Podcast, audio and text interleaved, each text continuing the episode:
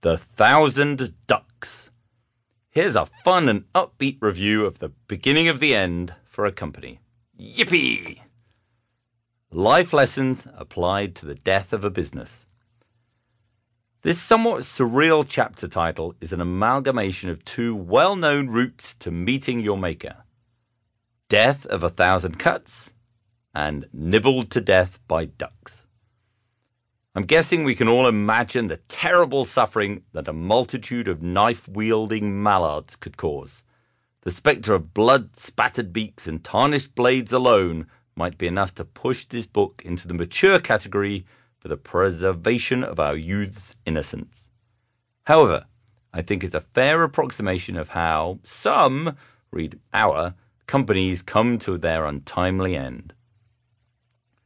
Way back in the dark ages of the firm, I remember asking for the opportunity to make three significant mistakes on the learning curve to greatness.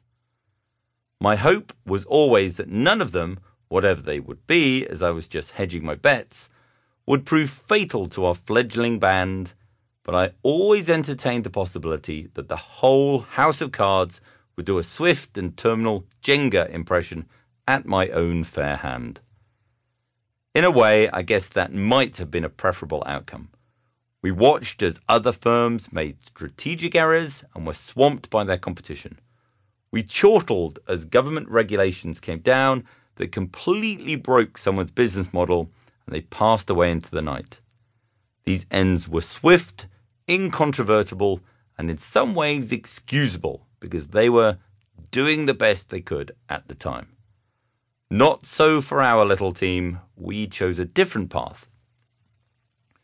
For those of you that partake in multiplayer board games, maybe in an effort to ruin a family Christmas dinner, the model of failure is probably familiar. So let's take that embodiment of capitalistic virtue, Monopoly.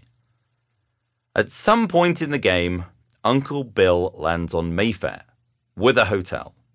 The game for Bill has already ended.